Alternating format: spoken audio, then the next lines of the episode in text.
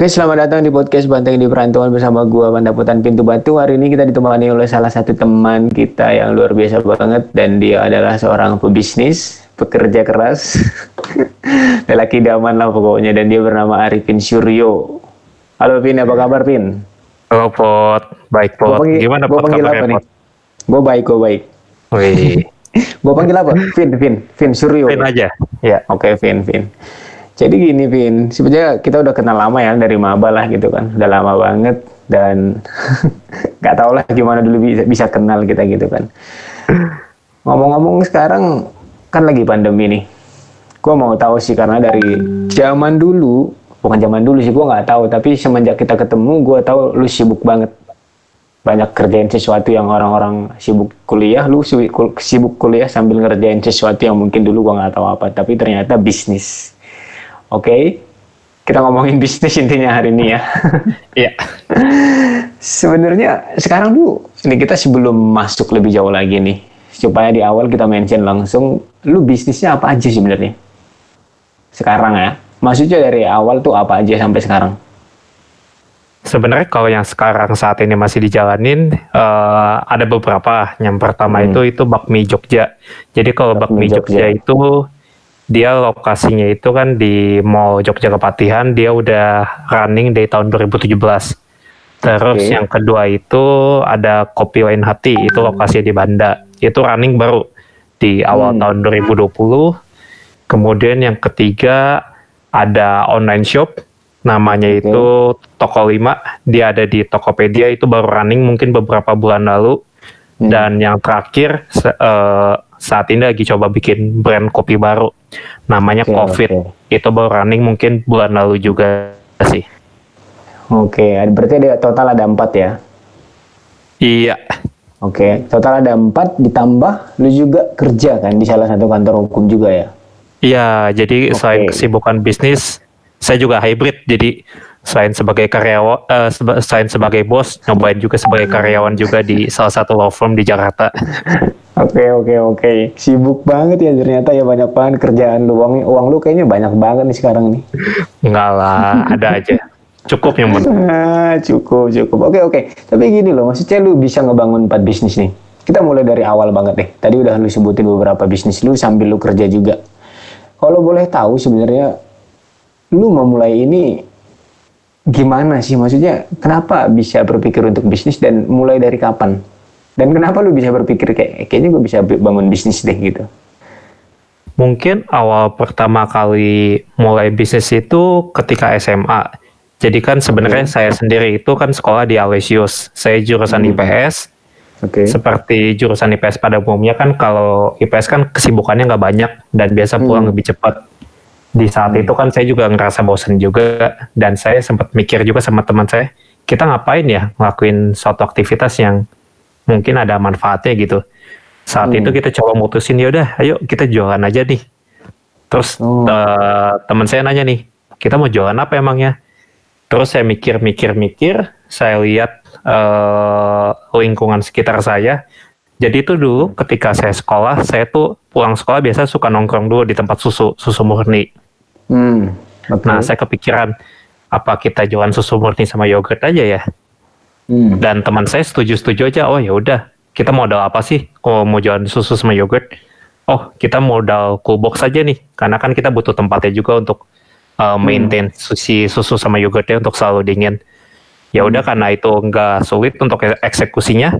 Hari keesokannya kita saya coba untuk ngobrol sama tukang susu, dia juga setuju untuk bantu kita.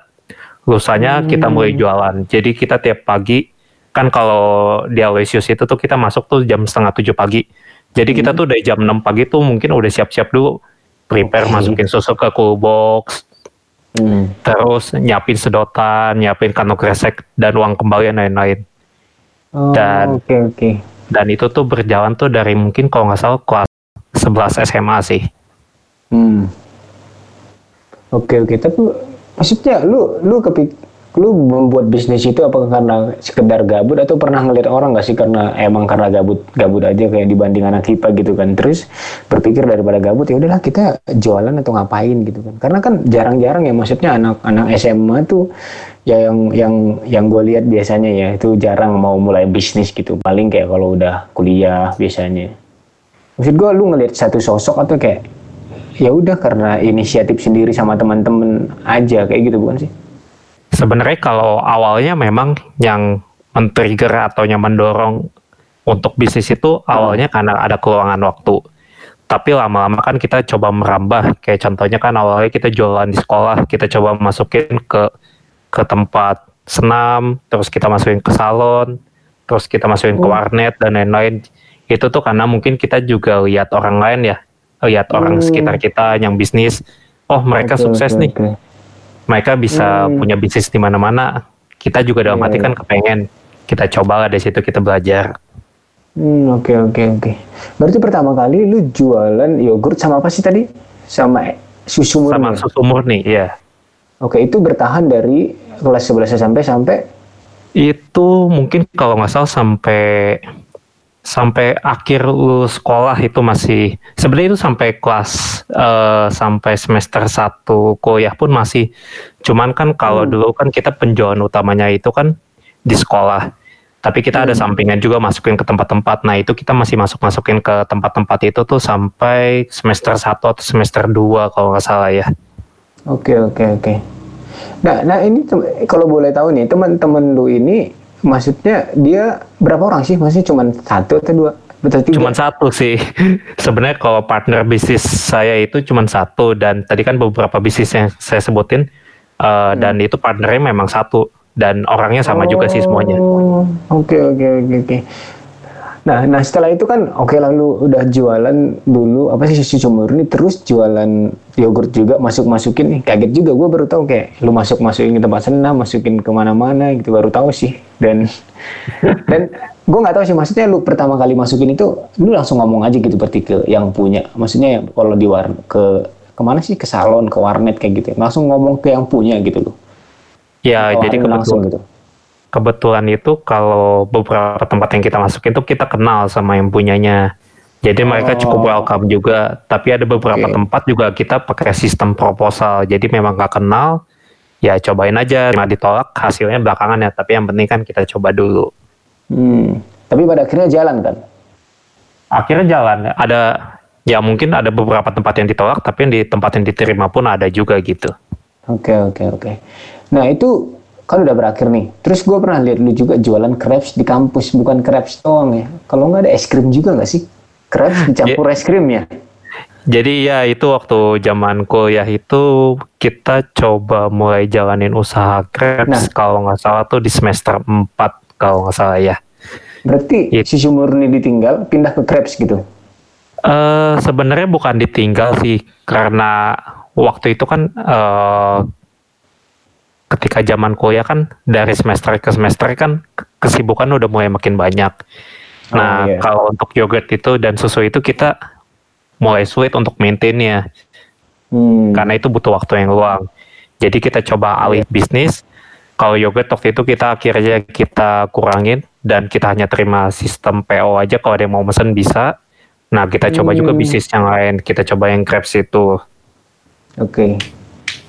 Nah, yang crepes ini gue lihat tuh itu juga udah nggak ada lagi sekarang ya. Maksudnya dari susu murni karena emang waktunya udah sangat-sangat gak bisa lagi, akhirnya berpin- beralih ke crepes. Crepes ini terakhir dulu ya, dulu kan kita sering beli juga lah gitu kan. Kalau istirahat ngapain kita beli yang depan kanva, beli belakang apa sih itu belakang adalah di belakang Bukit Jari. Di Simponi. Iya di situ gitu. Terus makin lama makin lama emang laku juga kan banyak yang beli gitu. Tapi kenapa nggak ada lagi? Itu karena eh, ketika saya lulus, nah saya kan udah jarang ke kampus. Jadi untuk kirim Hmm. bahan baku itu cukup sulit.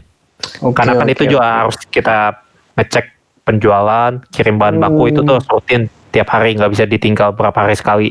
Sedangkan Oke, kalau oke. untuk bisnis saya yang Oh. saat ini itu bisa di maintain untuk seminggu sekali. Oke oke ya jadi karena faktor yang nggak bisa maintain itu jadinya beralih juga ya gitu ya. Intinya kayak gitulah. Iya betul.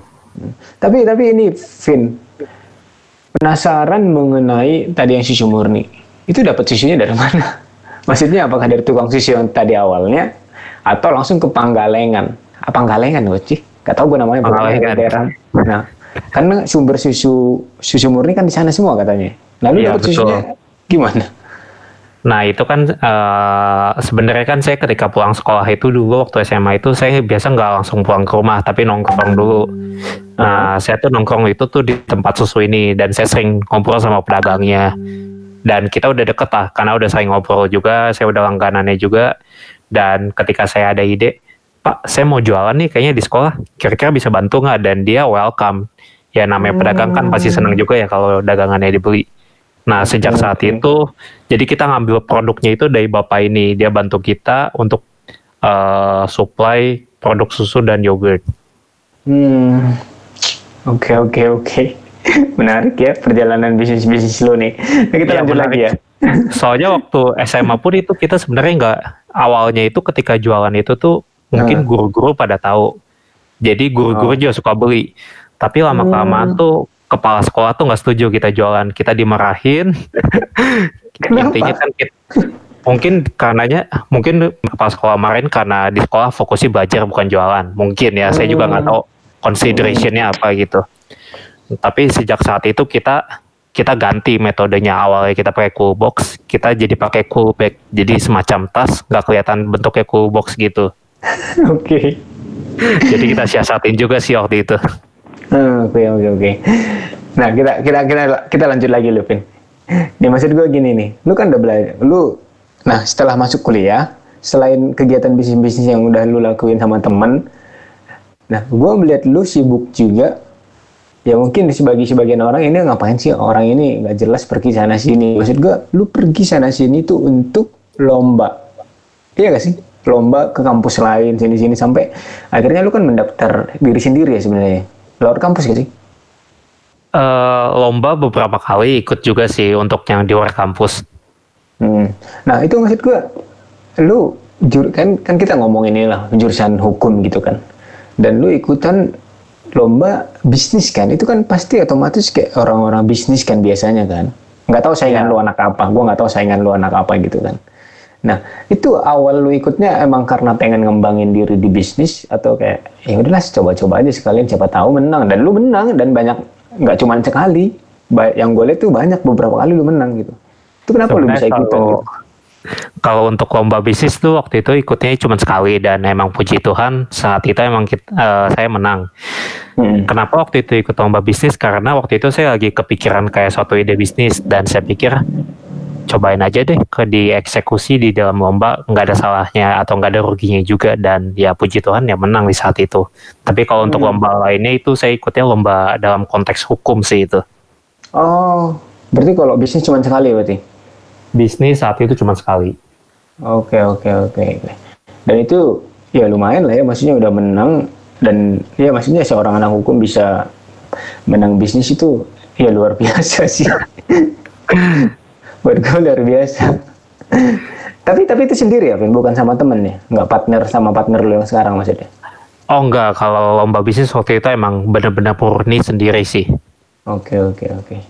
Terus yang nggak apa ya, maksudnya gue masih penasaran sih kayak lu kan udah ngebisnisnya dari awal kayak gitu kan. Di zaman sekarang kan kalau kita lihat kayak Instagram, kita lihat ya semua deh, Vin, semua media sosial. Itu akan mengatakan tentang bisnis bisnis di mana-mana. Gue lihat pelatihan bisnis lah inilah itu. Sampai kita udah capek duluan ngeliat iklannya dibanding belajarnya. Iya gak sih? Gue mikirnya gitu apalagi pandemi gini. Tapi maksud gue kayak lu gue nggak tahu sih pertanyaannya apa tapi lu kok bisa kayak gitu?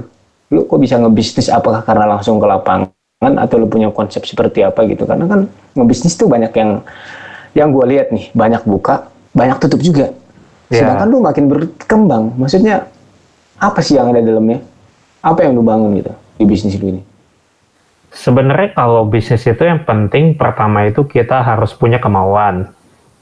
oke Karena kalau ketika kita nggak ada kemauan, kita buka dan ada misalnya suatu ketika ada masalah, kemungkinan besar bisnis itu pasti tutup. Hmm. Nah, kenapa saya ada bisnis beberapa? Saya tipikalnya itu ketika saya lihat ada peluang dan saya mampu untuk eksekusi itu pasti saya eksekusi. Jadi mungkin sedikit cerita. Jadi untuk bisnis-bisnis saya yang saat, i- saat ini saya jalani ini, saya sebelumnya itu pernah rencanain.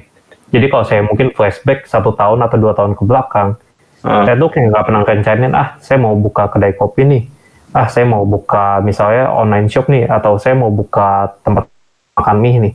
Hmm. Saya kalau flashback dua tahun ke belakang, saya nggak pernah rencanain itu semua. Tapi ketika dalam perjalanan dalam hidup saya, udah saya lihat beberapa tahun ke belakang ini, saya itu ketemu peluang dengan bisnis-bisnis saya yang saat ini. Saya coba eksekusi dan itu jalan. Oke. Jadi saya mungkin kuncinya itu mungkin di peluang. Ketika kita ada peluang, ada kemauan, kita eksekusi itu pasti jalan. Hmm, tapi oke lah, maksudnya ada peluang, kita eksekusi, kita ada kemauan, pasti ada jalan gitu kan. Tapi kan saingan banyak juga. Sebenarnya kalau namanya bisnis, pasti kan di mana-mana juga banyak ya. Hmm. namanya persaingan juga itu hal yang wajar. Nah, di situ kita belajar gimana caranya bersaing, gimana caranya supaya kita survive. Itu Hmm. cukup challenging sebenarnya. Karena eh, di situ kita latihan mental. Kita nggak bisa Ya. berharap suatu bisnis itu untung, untung, untung terus. Memang orientasi bisnis itu pasti profit. Tapi nggak selamanya kita bisa dapetin profit itu eh, secara konstan Oke. pasti suatu ketika kita sering mungkin untuk tahap awal aja untuk tahap awal itu untuk uh, dapetin profit itu kadang itu nah di situ kita Hmm. belajar dan di situ kita harus tahu gimana caranya bersaing dengan kompetitor Oke, oke, oke. Nah, tapi tapi gini, Vin. Kan tadi Anda bilang kalau misalnya kita bisa baca peluang kan harus baca peluang lah gitu. Kita harus bisa baca peluang dan kita ada kemauan dan kita harus kerjakan gitu. Tapi peluangnya pertanyaannya sekarang peluangnya apakah Anda ini membaca peluang bisnis Anda itu di makanan gitu. Kenapa tidak di bisnis kayak pakaian atau apa gitu? atau karena makanan dan minuman yang banyak yang atau makanan dan minuman ini akan selalu dibutuhkan orang. sebenarnya saya basically itu saya itu open to any business tapi mungkin untuk saat ini peluangnya itu lagi ada di makanan jadi saya mungkin kalau Hmm. untuk bisnis lain saya mungkin belum ketemu peluangnya sebenarnya contohnya Oke, kayak oke. sekarang kan saya punya online shop di bidang peralatan dapur itu juga saya buka karena saya ketemu peluangnya ada di situ jadi sebenarnya Hmm. basically saya open to any business Oke oke oke. Tapi tapi ini semuanya itu dapat ya anda anda sendiri dapat sumber nggak sih? Maksudnya gimana cara baca peluang atau ngelihat belajar dari mana gitu? Ada nggak sih? Atau sekedar kayak ya perhatian semuanya terus bela- emang udah belajar otodidak sendiri? Atau gimana Vin? eh kok kita ng- ngomongin peluang kita itu eh, belajarnya itu paling utama itu dari pengalaman. Kita lihat dari Hmm. pengalaman yang lalu-lalu. Misalnya dulu kita lihat oh ada peluang ini tapi mungkin dulu kita masih belum berani atau kita masih belum yakin tapi ternyata dieksekusi oleh orang lain dan orang lain berhasil dan kita Oh. bertanya dong ke diri sendiri kenapa waktu itu saya nggak coba aja ya terlepas dari Hmm. gagal gagal gagal atau berhasilnya kan setidaknya kita belajar Oke, dan oke. ketika saya eksekusi pulang itu bukan dalam artian semuanya berhasil yang gagal pun Hmm. banyak nah dari kegagalan itu lah saya belajar dan saya makin tahu apakah ini peluangnya ini bisa dieksekusi atau enggak gitu Hmm. Ya artinya dari penjelasan yang barusan, ya Anda sering nggak pernah gagal lah gitu nggak tahu sering atau nggak itu berarti sering gagal. Pernah nggak sih sampai bener-bener nggak?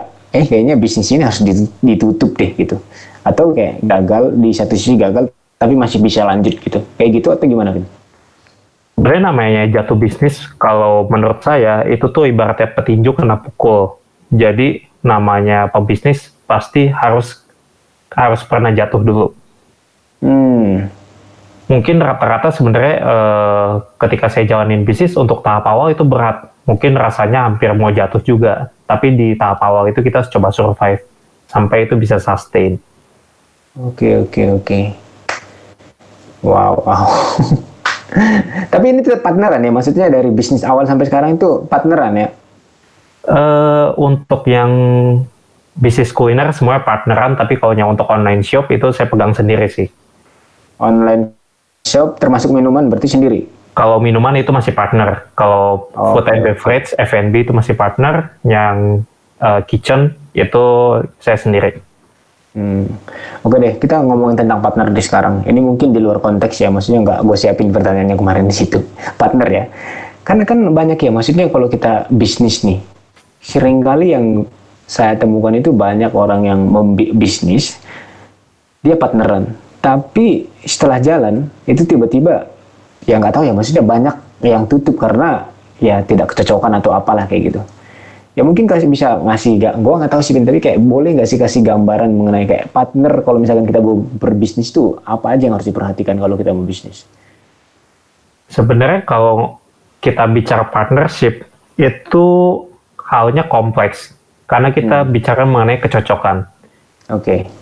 Ketika kita ngomongin kecocokan itu banyak aspek dari hal simple sampai hal yang hal yang serius itu bisa jadi pertimbangan.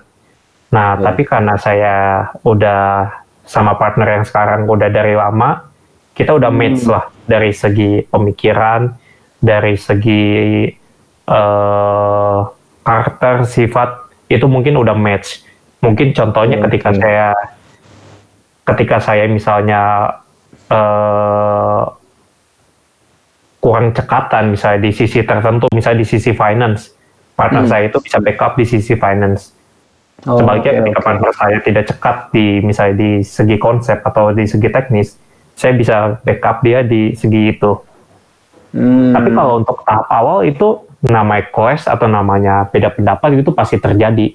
Tapi karena okay. kita bisa coba survive dari tahun ke tahun, itu lama kelamaan itu satu sama lain saling tahu, saling ngerti, dan akhirnya bisa match. Hmm, ya berarti sharing berjalannya waktu lah ya, maksudnya saling mengenal satu sama lain, saling mengalah, saling lengkapin satu sama lain gitulah ya, iya, bisa ngejalanin bisnis ini gitu. Oke okay, oke. Okay. Tapi tapi balik sedikit ya. Tadi kita tadi lupa nanya sedikit mengenai ini kan bisnis nih. Awal banget permodalan kalian dari mana? Duit jajan atau maksudnya ada juga kan orang-orang yang kayak yang tadi kan jualan susu nih. Kalian jualan susu terus dapat bonus dari si bapaknya. Terus itu yang dijadiin modal atau dari mana, Vin? Sebenarnya kalau selama ini saya ngandalin beberapa metode pendanaan. Pertama yang paling umum itu kan dari tabungan sendiri Kedua okay. itu kita dari pinjaman dan yang terakhir itu dari investor. Nah, ada itu investor, untuk, ada investor. Untuk ada bisnis tertentu kita ngandalinnya ke investor karena kan wow. kalau kita naik kita ngandalin modal sendiri itu mungkin cukup berat ya. Jadi kita hmm. uh, mungkin kita ajuin penawaran ke investor dan investor setuju ngedanain kita. Wow, gila gila gila. Tapi investor ini beneran ada investor ada ada di bisnis tertentu ada investornya kita. Wow wow wow gila gila ini benar-benar udah bisnis gede, gede juga ya ada narik. Nah sebenarnya kan kalau konteks investor kan dia nggak ngeliat gede atau kecilnya. Ketika hmm. ada investor kan berarti dia ada kepercayaan untuk taruh dananya ke kita supaya dananya bisa kembang gitu. Oh, iya, Terpasti iya, dananya bener. seberapa besar. Hmm. Tapi tapi kalau pinjaman kalian minjem ke mana? Ke bank atau ke pinjaman, mana? Kalau pinjaman ada mungkin sebenarnya kalau ke bank saya sendiri belum pernah. Kalau partner saya nggak tahu. Jadi kadang itu kalau pembagian modal itu kita usahain pakai cara kita masing-masing. Oh, jadi kalau okay, saya okay, itu okay. biasanya itu uh, saya kan ada simpanan kayak emas atau apa itu biasa emasnya itu saya tukerin dulu sama uang. Hmm. nanti saya cicil dalam jangka waktu tertentu. Oke oke oke oke. Ya berarti modalnya emang udah ini ya maksudnya udah oke okay lah gitu maksudnya nggak te nggak kayak bisnis-bisnis yang mungkin zaman dulu banget gitu. Udah berkembang juga. Ada investor ada pinjaman terus ada modal tabungan juga. Tadi udah berbagai yeah. macam lah gitu ya. Oke okay, oke. Okay. keren keren keren. Keren Vin. Keren banget ini. Terus terus apa lagi ya? Nah ini ini nih gini nih. Kan tadi udah ngomongin banyak hal kayak udah jatuh bangunnya gimana ada bisnisnya juga gimana. Terus ini kan lokasinya di Bandung semua nih Ya. Nah, kalau kita berbicara kenapa lokasinya di Bandung, apakah karena memang peluangnya di sana yang besar? Ah, Atau gimana? Mm -hmm. Atau gimana? Kalau untuk domisili sebenarnya itu baik lagi ke peluang. Okay. So far sebenarnya kita baru dapat peluangnya di Bandung. Kemarin hmm. sempat ada peluang bisnis di luar Bandung, tapi karena masih pandemi, consideration hmm. kita kita nggak ambil dulu. Oke okay, oke okay, oke. Okay. Tapi ada rencana dong berarti keluar dari Bandung. As long as uh, peluangnya uh, possible untuk dieksekusi, ya itu nggak ada masalah sih untuk kita sebenarnya mau di mana pun. Oh, Bahkan kalau mau di luar negeri pun nggak masalah asalkan itu impossible. wow, wow. Semoga suatu hari bisa keluar lah. Amin. Bakmi Jogja. Yo, gila, gila, gila. Mm-hmm.